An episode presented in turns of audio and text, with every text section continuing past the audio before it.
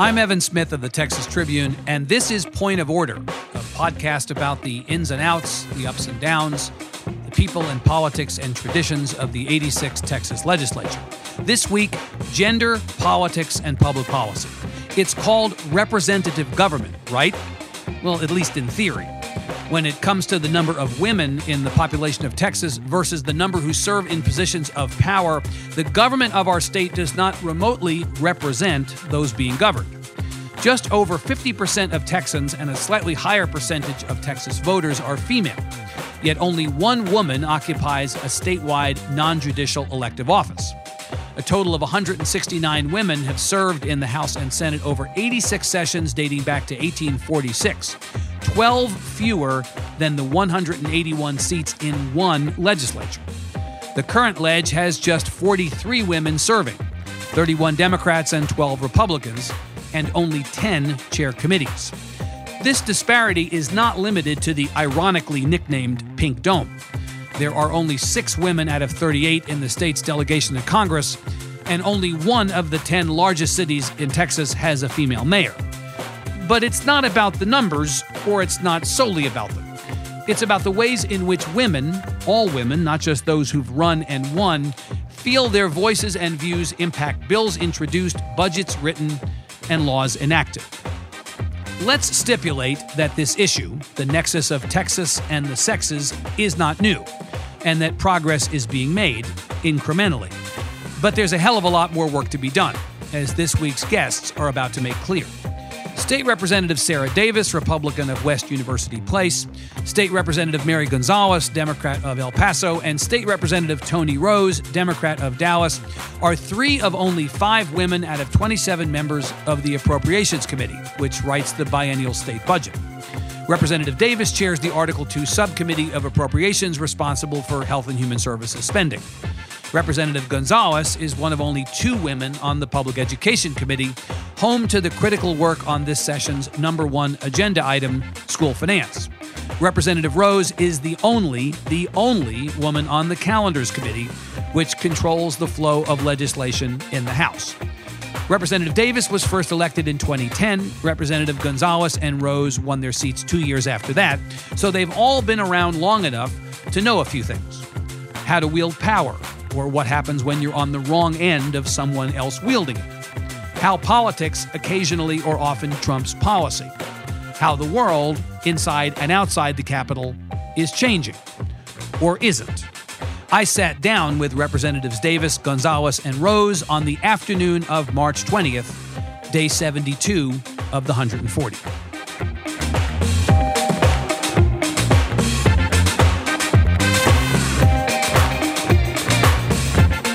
Point of Order is supported by the Texas Hospital Association. Texas hospitals are at the forefront of improving maternal health, leading efforts to improve patient outcomes. See their priorities for a healthier Texas at tha.org slash maternal health. And by Walmart. In 2018, Walmart led the fight against hunger by contributing the equivalent of 56.9 million meals in food donations in Texas. Learn more about the company's contributions to communities at corporate.walmart.com. And the University of Texas Press, presenting Recent Studies Indicate the Best of Sarah Bird. In her first nonfiction collection, the beloved award winning writer showcases four decades of wise yet riotously entertaining essays and articles on womanhood, Texas, motherhood, and her weird, wondrous journey as a writer. Find this and other great reads at utpress.utexas.edu.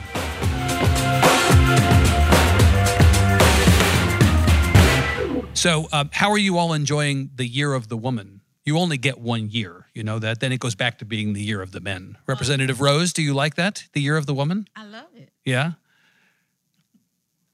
No, no one wants to laugh at my hilarious joke about Well, the year I of the mean, woman. I just, I just have to say, I, I, I'm point out the obvious here that you've got three female legislators, and you've asked us to come and talk about gender and policy, and you are a white male. Like, where's Emily Ramshaw? Can't do much about that. She's in Denver, and plus, this is my damn podcast. Um, Fair enough. but but uh, but I do want to ask, in all sincerity, why it's taken so long for us to talk about women as critical to politics or policy in the sense that there's a like a frame. You get a year. It's the year of the woman. Well, I've been talking about it for a long time. So, I mean, I don't know why it's taking anybody else so long, but I think those of us who've been women in politics have been talking about it for a while. But we get a year because I feel now we're getting the recognition of our experiences here. I mean, Chairwoman Davis has been in the legislature how long now? This is my fifth term. Her She, fifth? she's only two years past you all, no, but Yeah. one, one right. year. Well, We're- she got she got elected in 2010. You all got elected in 2012, right? Yeah. Right. So she's a little bit uh, more veteran than you all, but you all understand. I mean, the fact is, uh, uh, Representative Davis, in theory, every year ought to be the year of the woman. Yeah. We shouldn't need. I, I'm only Well, slightly pandering, or Representative Rose. say, yes. I think it is. I mean, it's always been the year of the woman. I just think now women are. Well, we've always been tired of sitting on the sidelines, but we just see more opportunities for us to lead. And so I think that's why now more women are getting involved and people are listening to women. And you know, I tell people all the time, when women run, we want to we, we run to change things. Men want for, run for power, and so women recognize that there are a lot of things that need to be changed, and so that's why women are stepping up more than they have in the past. Right, Although Representative Davis, power is not a bad thing to have, right? No, not at all. Sometimes you change things because you have power. That's right. Right. But I think it's interesting that you're embracing the concept that that we are in the year of the woman. And I don't want to be partisan. I'm not trying to be partisan, but um, I'm only one of six Republican women left in the House. And when Indeed. I first started, I was one of like 18. Well, in fact, I think with the statistic that we published, Representative Davis a couple of weeks ago said that it, it- not very long ago there were 19 Republican women in the House. That number, and and the House and Senate combined, and that, that number has now dropped significantly. I think it's 12 Republicans in total, women, House and Senate. Right. So Your may be the dropped. year of the Democrat woman, Well, yeah, Texas is changing, but uh, and now elections are going to reflect what Texas really, what the state really looks like. Well, you're- you're, kind of getting ahead of me. I'm going to want to ask you in a second about the numbers because the numbers have changed. And I do think, uh, I mean, before we understand the numbers and the meaning of the numbers as it relates to the stuff that you all spend time in Austin every odd numbered year doing, I want to ask you what the problem is. If there are not enough women in this, or there have not been enough women historically at the Capitol or in politics, is the problem the voters? Is the problem not enough candidates? Is the problem the wrong candidates? Is the problem Representative Gonzalez the system? Is it some combination of those things? It's always going to be a combination of those things. It's about um, having the funds to run a campaign. It's about having the ability to come to Austin and live here um, during session. It's about all of the things that make representation inequitable. And so uh, I, I'm glad that we have more Democratic women. I, I do think it's important to highlight because I think balance is very important. You need to have Republican women and Democratic women. You need to have equal a balance of Republicans and Democrats. And when that imbalance exists, then it has domino effects. And I think we see those domino effects in the legislature right now. You think it's harder for women, Representative Gonzalez, to serve in a legislature like this one under these circumstances than it is for men? Harder for men to, uh, harder for women to run, harder for women to give the time up and serve. I don't think the legislature is immune from the realities of institutionalized sexism. Representative Davis, do you agree with that? Well, that is a bold statement. Um, I, I think that I think a lot of times women feel like they have to be asked to run for office. So Absolutely. when I was first, when I decided to run for office in 2010, and I started going to different clubs and organizations, you know, to announce like I'm Sarah Davis and I'm running for state representative. The question I got over and over is, "Who recruited you? Who recruited you?" And it was honestly, men were just completely seemed flabbergasted when I said. So it was kind of like, "Nobody, what are you did- like? What are you doing here? Why are you? Who Right. are you to do this? No Right. one selected you, and I don't think that men get asked that question, and I don't think men even contemplate whether or not they're going to be recruited. Like there's a sense of entitlement that I think that men have, not only in politics but in general um, that women I, I don't think we have that same sense of entitlement that we feel like we are actually we almost have to work twice as hard to get to the same place. Um, that we have to prove ourselves where as men i don't i just don't feel that and then there, and that may be different based on race too but there's just a sense of entitlement that um, i don't think we as women generally feel. And you can't yeah. and you can't see me shaking my head. I'm shaking my head. And I agree with that. And there's actually research that talks about women having to work twice as hard. There, I was I'm getting a PhD, so I was doing some studying this weekend, and I found a study that talked about how women um, in political positions have to work twice as hard to get their bills through um, the committee process. And just and so I think there are these little pockets of things that are invisible to to the outside person about what it means to be a woman in the legislature. Representative Rose, did you have to be asked to run? Did you decide on your own, but were, like Representative Davis says, uh, it was doubted that, uh, you know, you- are you really the right person for this? Why are you doing this? Did you get that same level of skepticism? Well, I was actually recruited, but I don't think. The, but my response from the community was totally different because I had a 20-year track record of working in the in the districts. I'm not not to say that Representative Davis did not, but because I was already involved in the community and had already shown a commitment to the community that I was for them. The response was totally different because a lot of times, even when I was just doing things in the community, people would say, "When are you running for office?" And I had no desire to run for office. And in fact, Right. when I was first recruited, I was like, "No, absolutely not." But then when I thought of the things that I could do to better impact, make a greater impact in my community that I could do as a legislator, I decided to go ahead. But and ge- the general point of, of Representative Davis is, I think, is, is right. Men maybe feel entitled in a situation Oh, like that, oh, absolutely. right? Now, I totally agree with Representative Davis. Yeah. Men do. I mean, it's obvious. Do you have a hard time? You all And are I sometimes. just want to make yeah. sure it wasn't like everyone in my community was like, "Who are you?" No, I mean, I, I knew obviously that. won, but I meant Right. the I know that. I'm- the initial they- reaction from specifically. But I know you're talking about party. the people who, yeah, in the party. Excellent. Yeah. Uh, you, you all have been involved on behalf of your parties and your communities and also encouraging or recruiting other people to run, have you not? So, my, my question is do you find that it is harder to persuade sometimes women to run? I mean, I'm, I'm sensitive to what Representative Gonzalez said that women have to work harder sometimes when they get into office. We, we just put a video up, part of the series of documentary, little mini docs that we're doing on the legislature, that had Representative Zwiener, who is a new Democratic member, with her baby running around at her feet at the legislature, crawling around. And I, I'm, I, I'm conscious of the fact that if you're a woman who is considering running for office and you have small children or you have a family that that may in fact be a perfectly reasonable obstacle to your deciding to run no one ever expects a man with small children to decide not to run That is definitely right, right. Yeah. Exactly. so sometimes it's hard to persuade women depending upon the circumstances they are in their family situations or personal lives and, and and politics is is so it's a, it's personally destructive. I mean, these campaigns are nastier and nastier. I mean, just the, the negativity. And if you, I don't have children, but if you are a mother, you have to think about like, well, what is my what is my daughter or my son going to think when they see what they what they're saying about me on the internet A or on mailer Twitter? or- Yeah. right. I mean, because oftentimes I just as a legislator, I think as a person in politics have developed thick, thicker skin than when I first started. Right. But I have to remember I have family that has to go to the grocery store Right. too.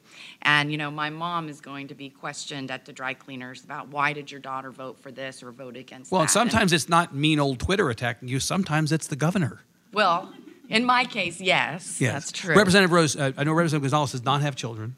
Representative Davis does not. You have children, Representative Rose? No, I do So none of you is in a position of saying how kids might be impacting. Right. I was just going to say we're we're a, an example of that. I mean, we do not have children. I think our decision to run probably would have been. I think we would have probably, you know, second thought it, and you know, or in my case, maybe thought thirdly about the fact of running because of my family. You know, because I knew it was only me that I had to account for. But if I had children, and if I was married, and all of those things, I, it probably would have been a totally different situation for me. Well, and I say, because I got elected so young, I was 27, 28 when I started my political career.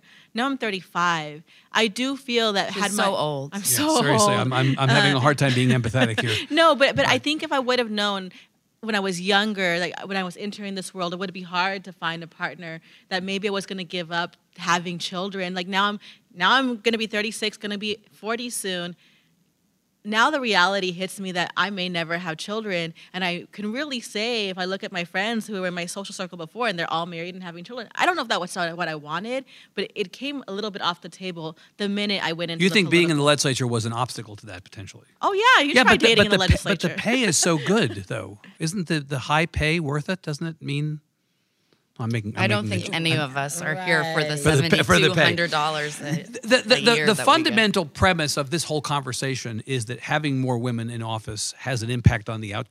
of what happens up the street. We all agree on that, of course. There's not a, a, a difference.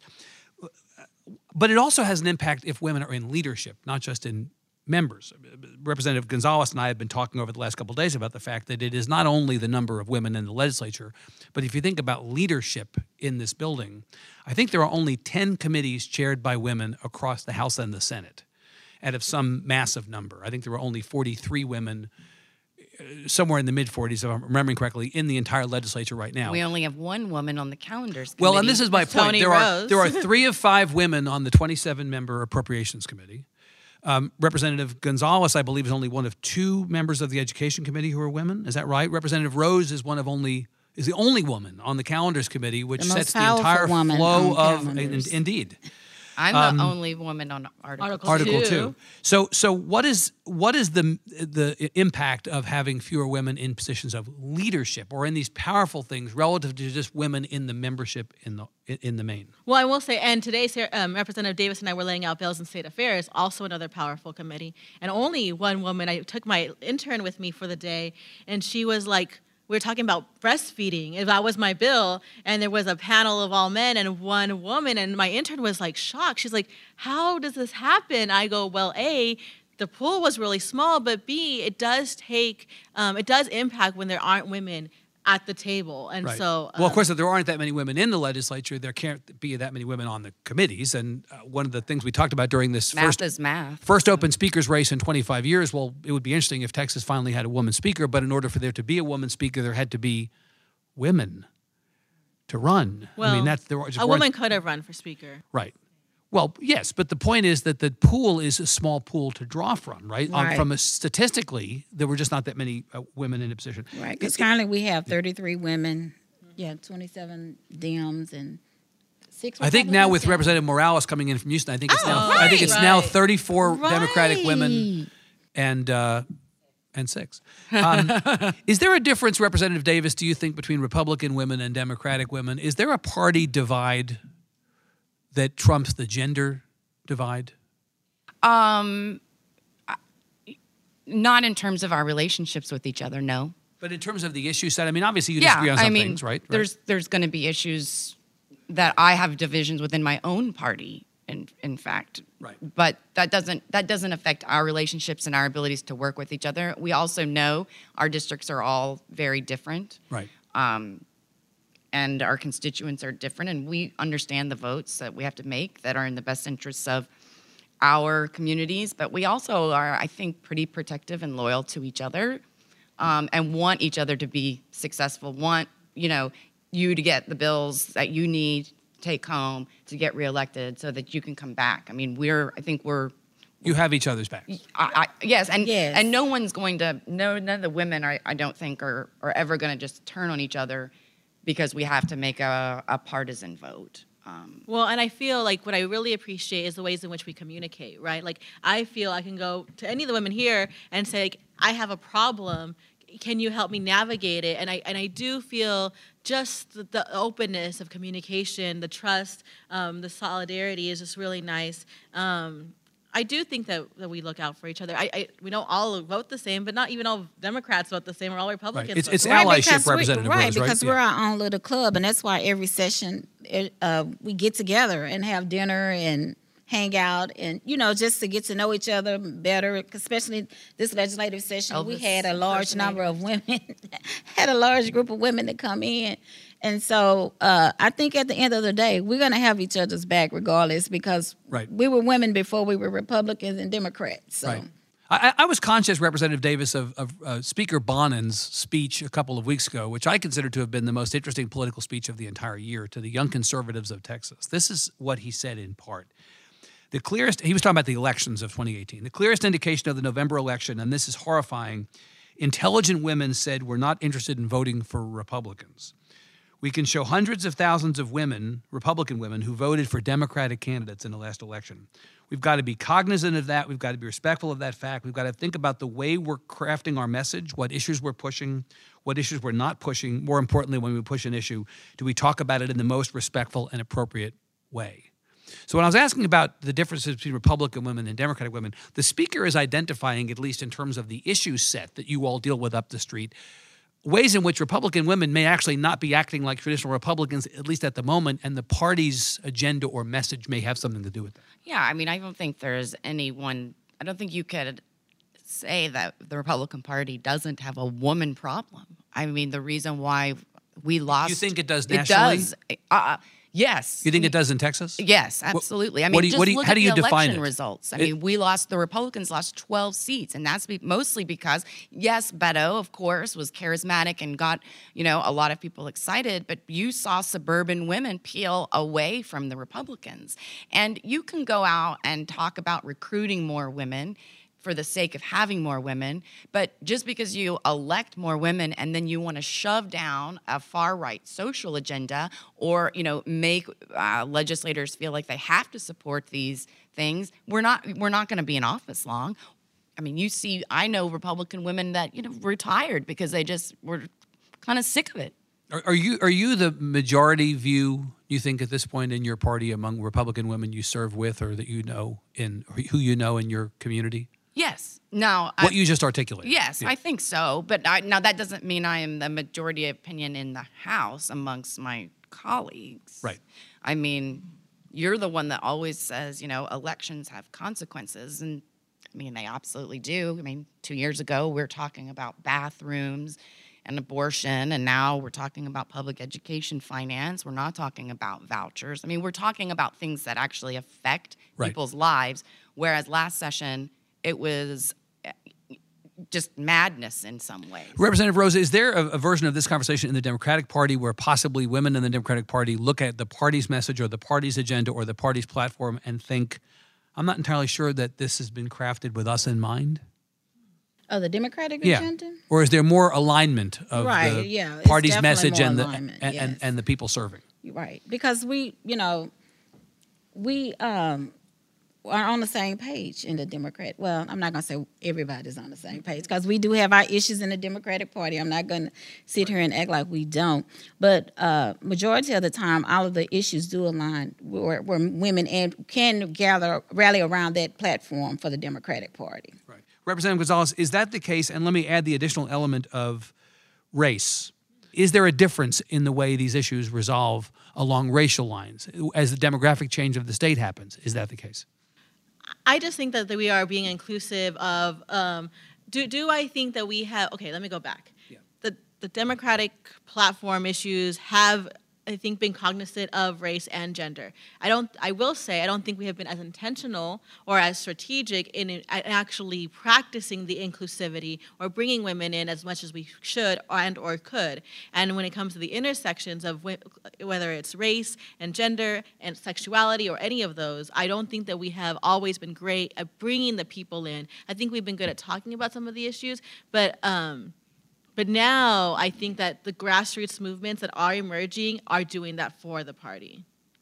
So, so change is coming from the outside rather than from the inside. I think so. Yes. And I think that's I think that can be said for both parties. I think a lot of the shifts did not originate from the inside, but originated from the outside. It goes back to full circle.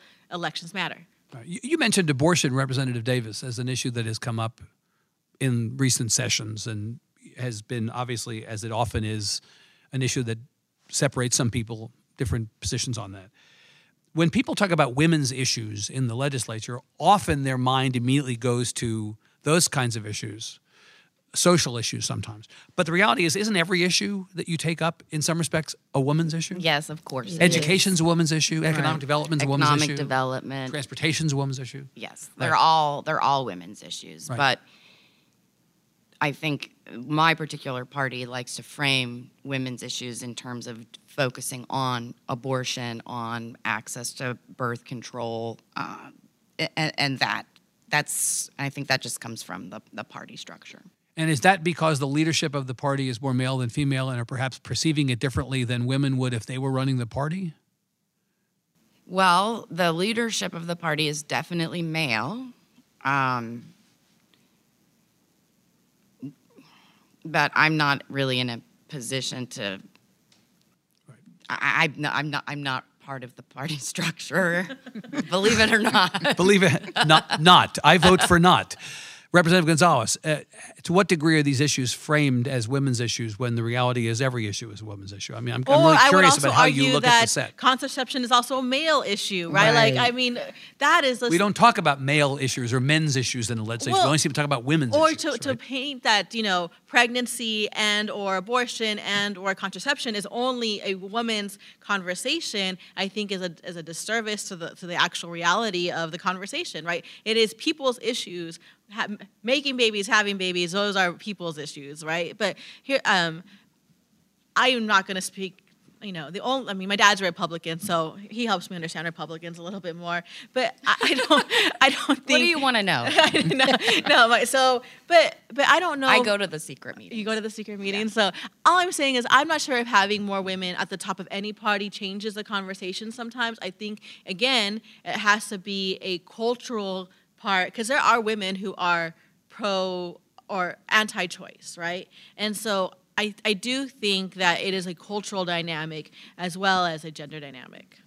But you know, Representative Rose, I'm conscious of the fact that some women who've served, again, Republican members have served previously. I'm thinking of Representative Harless, particularly who said when it came time to choose between my heart and my party, I thought it was time to get out of the legislature. You know, these are complicated issues for some people, and they're it, it's not doesn't really break down naturally along party lines, right? Well, absolutely. Yeah. And I and I recalled when I, I and I can tell you the night that I saw on her face that she felt that that you know it, she wanted to choose her heart over her party. What was the issue, or what was the moment? well, I remember that night, but Yeah. I, I don't remember. I, I just remember everyone was just exhausted. yeah, it was the one. It was it was in- Deborah, Debbie Riddle. it was in the here. calendars It was a calendar committee issue, and if you could have just seen the look on her face, Right. And the next thing I knew, she decided not to return. Yeah. But I that night she looked as if this is it. She crossed the threshold at that point. Yes. She could no longer. Actually, you have to choose people over the- party, the, you the- know. the particular bill actually went down. It, di- it got it didn't make it through calendars because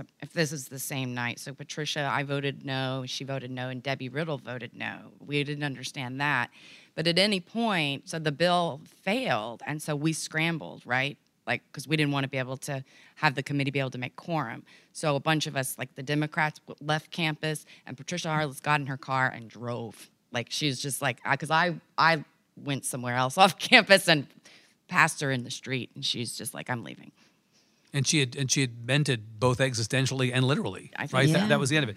I guess to come back to this idea of women's issues versus men's issues, Representative Gonzalez today brought up an issue of breastfeeding in a committee that was largely men. I was really struck, as I have been when this has come up before, by the re- uh, legislation that I think is it Representative Howard's bill about um, forgiving the sales tax on tampons On tampons. on feminine products. Right.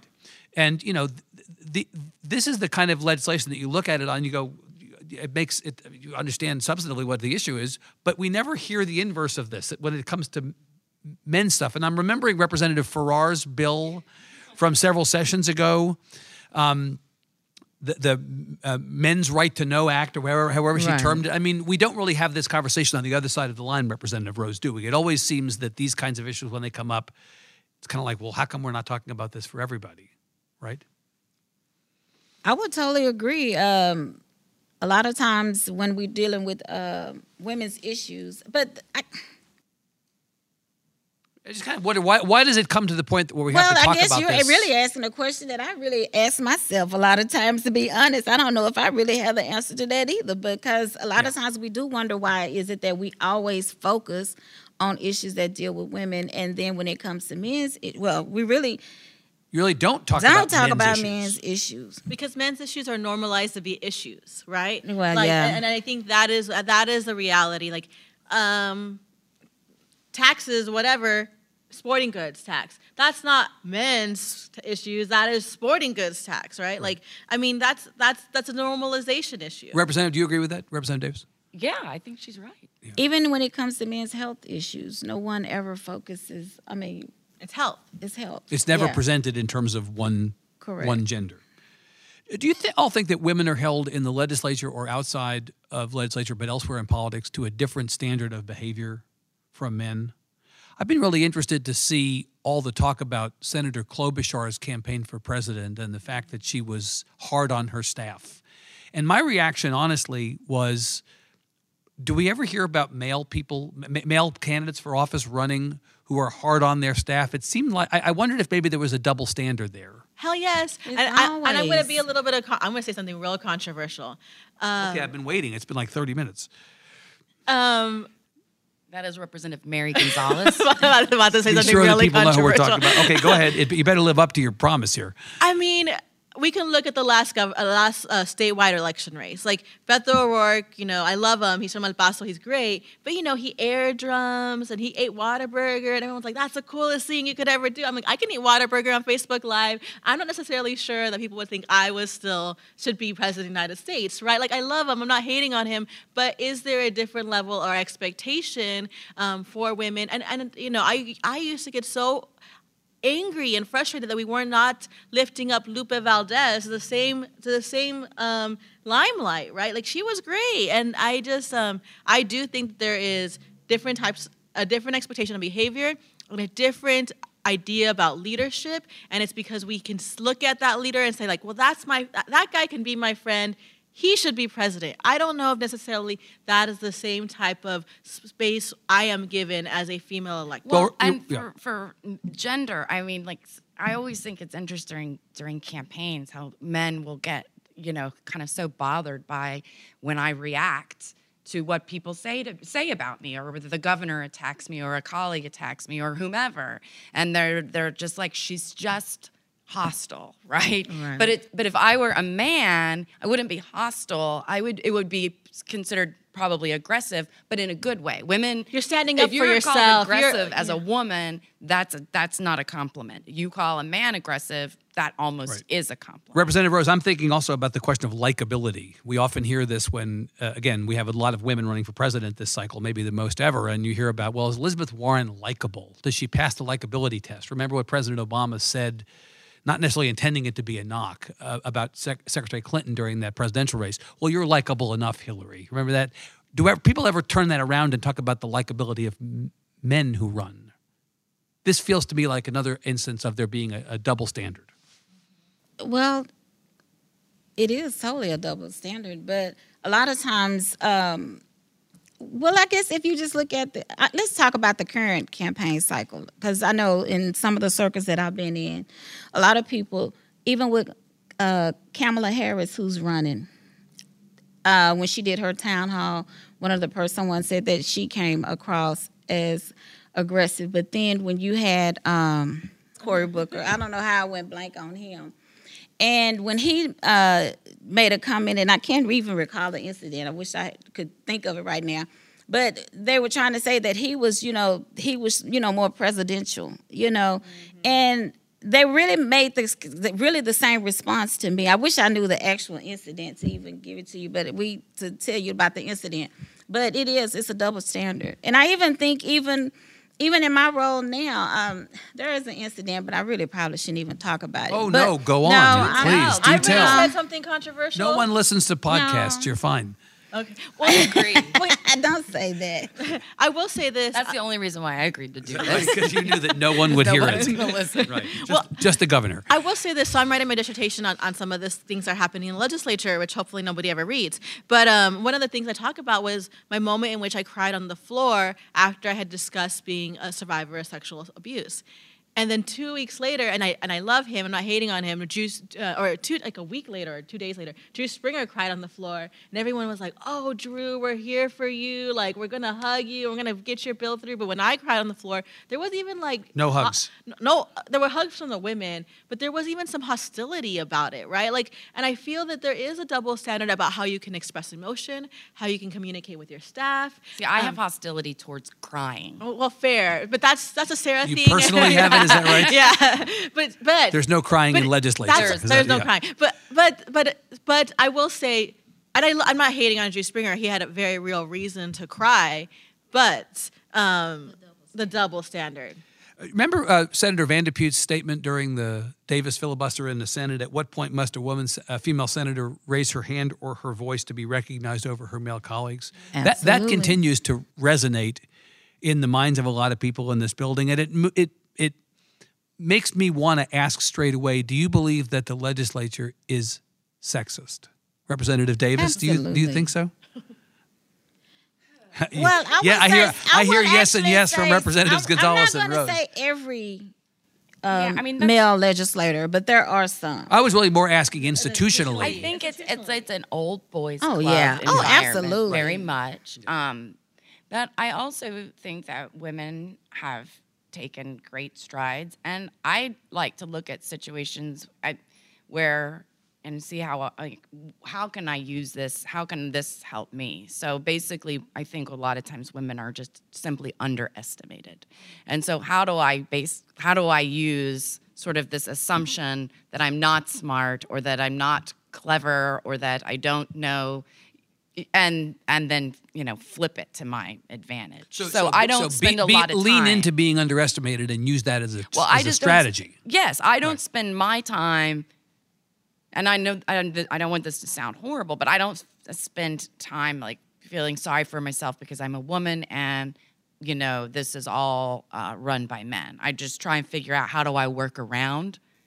Yeah. Uh, Oh, we are- think- absolutely. I I think, think we do recognizing that. the institution has elements of sexism doesn't mean that I'm over here sad about it. Like I feel No, no, no, and I yeah, didn't No, mean- yeah, I know, I know you didn't. But, but I do feel it, it is for me recognizing it empowers me to then kind of just uh, like you said navigate it in our own ways. I think we all navigate it differently, um, and so and and, and I, I feel very excited. I, I do think I'm sexism sorry, but- exists, but oh, it's okay. It, uh, it exists, but I also think we have made great strides, and I think that we've made great strides in intersectional spaces. I'm so proud that we have five LGBT women, right? All the LGBT people on the floor right now are all women as well. Like I think there's some really cool dynamics happening.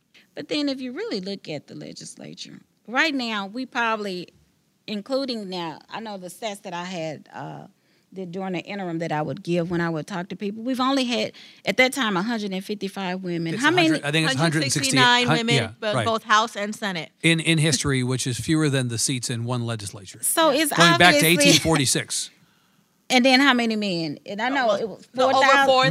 Mil- mil- right. millions. Exactly. So of course, I mean, it's a male dominated. You know, I mean, It is You've what it it is. is what it is. Yeah. But I think women now. But what isn't? I mean, I'm Right, a lawyer. that's That's, a male dominant. I grew up in Well, that. I mean, my professional life is in that is space. not as male dominated right and and so one of my things i do feel as education is very female dominated and there only being two women on the education committee i do try to make sure that my voice is visible Do, do you think, though, that uh, all of you that that's generational to some degree? That w- as with everything else, the overturning of the mulch will take care of it. You know, you have this passing of the baton from the last generation to the next. The state is now more than fifty percent female. The electorate is, I think, estimated in the last election to be fifty-three percent female. It may not be today reflective of the world that you all represent or serve, but that over time it almost certainly will become that, right? I mean, I, I think that's we we can hope. That, mean, I- I think and about, we you know- can each do our parts to try, um, I you think know, and empower women and empower each other. I mean, we could spend a whole podcast on how women undermine each other. Well, and I quite wonder about that because you know, Representative Representative Rose, I'm I'm reminded of the Madeleine Albright quote during the last election. This was related to Secretary Clinton's presidential campaign, where she said, "There's a special place in hell for women who don't help other women," and some people bristled at that, as if somehow the fact that you're a woman means you must vote for a woman, or you must vote for this woman, or that somehow there's this special obligation that again is not expected of men, right? So I mean, I'm sympathetic to the idea yeah, of it's not expected of men, Yeah. but I don't think women, you know, that you have to, you, it is your job. But when you are in, in politics like we are, and you see how few there are, you you do start to just feel an obligation. I mean, my entire staff, except for one person, is female, and we had the CBS Evening News came down a couple weeks ago to do an interview, and they had interviewed Jonathan Stickland before me, and then they came to my office, and the producer made a comment about how different the office environment was, and I and I, am like, what do you mean? And and and the producer was a woman, and she's like, well, you know, his office is full of all is all men, and we walk into your office and it's all women. Well, and I but will but, but oh, you do that because you want to you you want young women to have opportunities and sometimes it takes another woman to make sure that they get that Right. And I will say, to, to in response to that statement, it's it's not about always just voting for a woman because she's a woman. I don't want to tokenize Yeah. representation, but I will say it's different to undermine women, right? And I and I think that's the difference. And so I'm not saying, well, you're a woman, so I'm going to do everything you say. But maybe you're a woman, and I'm not going to. Um, undermine other women because I feel threatened by women being in the space. I want to uplift. You see, this is what this is. This is the issue. Guys don't ever feel, at least guys in legislature, they're like, there's space for all my friends. Like women also feel like that, but I think that sometimes people try to pit us against each other, saying like, oh, there's only one spot. There's not. There's seven spots, and we can all be there, and we're all going to be there with each other, right? And and I think that's the thing that we're trying to do. I, I think if you, I think for me, one of the things I want to change this session is I, I am kind of sad that there are zero Latina chairs in the whole legislature.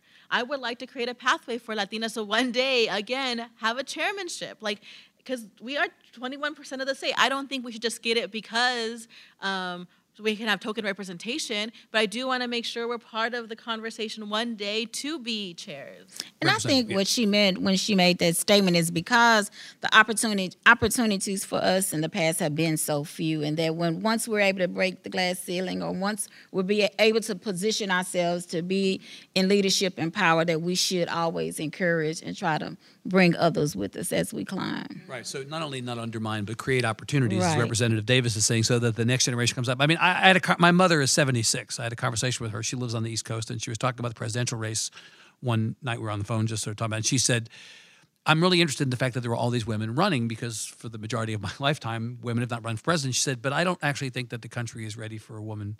President, despite the fact that all these women are running, and that was from her perspective, from her generational perspective.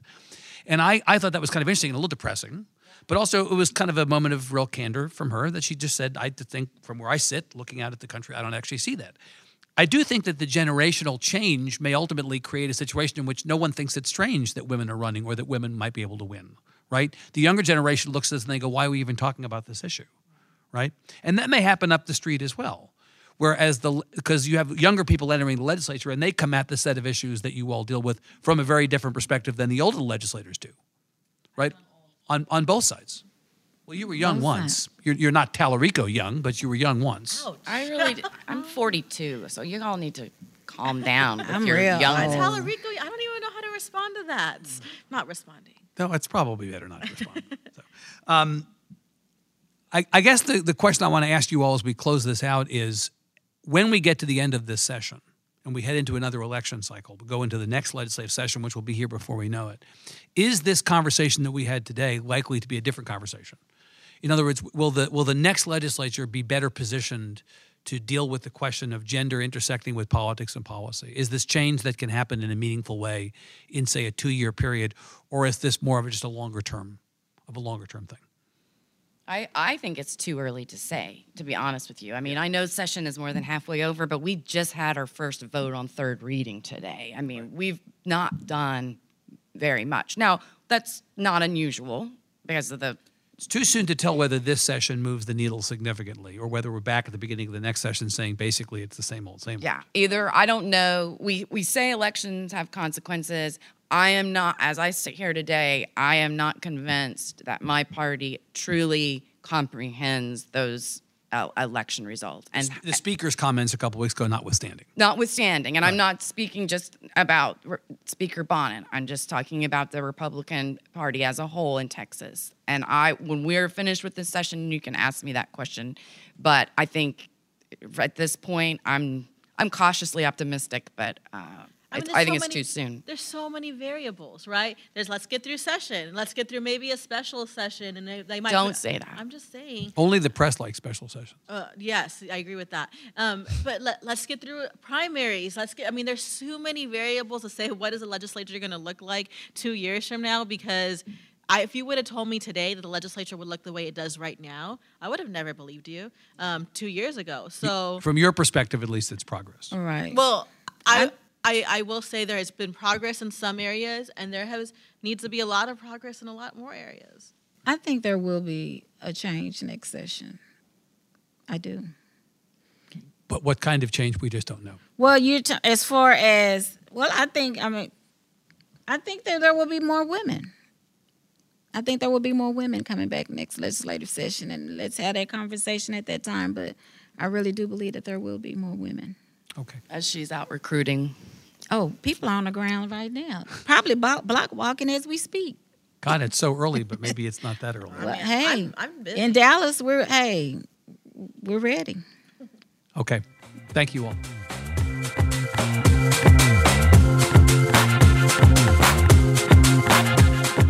You've been listening to Point of Order, a proud member of the Texas Tribune's family of podcasts. Thanks to our guests, State Representatives Sarah Davis, Mary Gonzalez, and Toni Rose.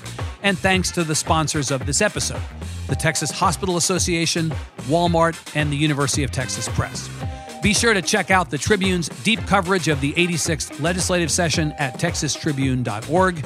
And if you like what you see there or hear here, tell your friends about us. Until next time, I'm Evan Smith.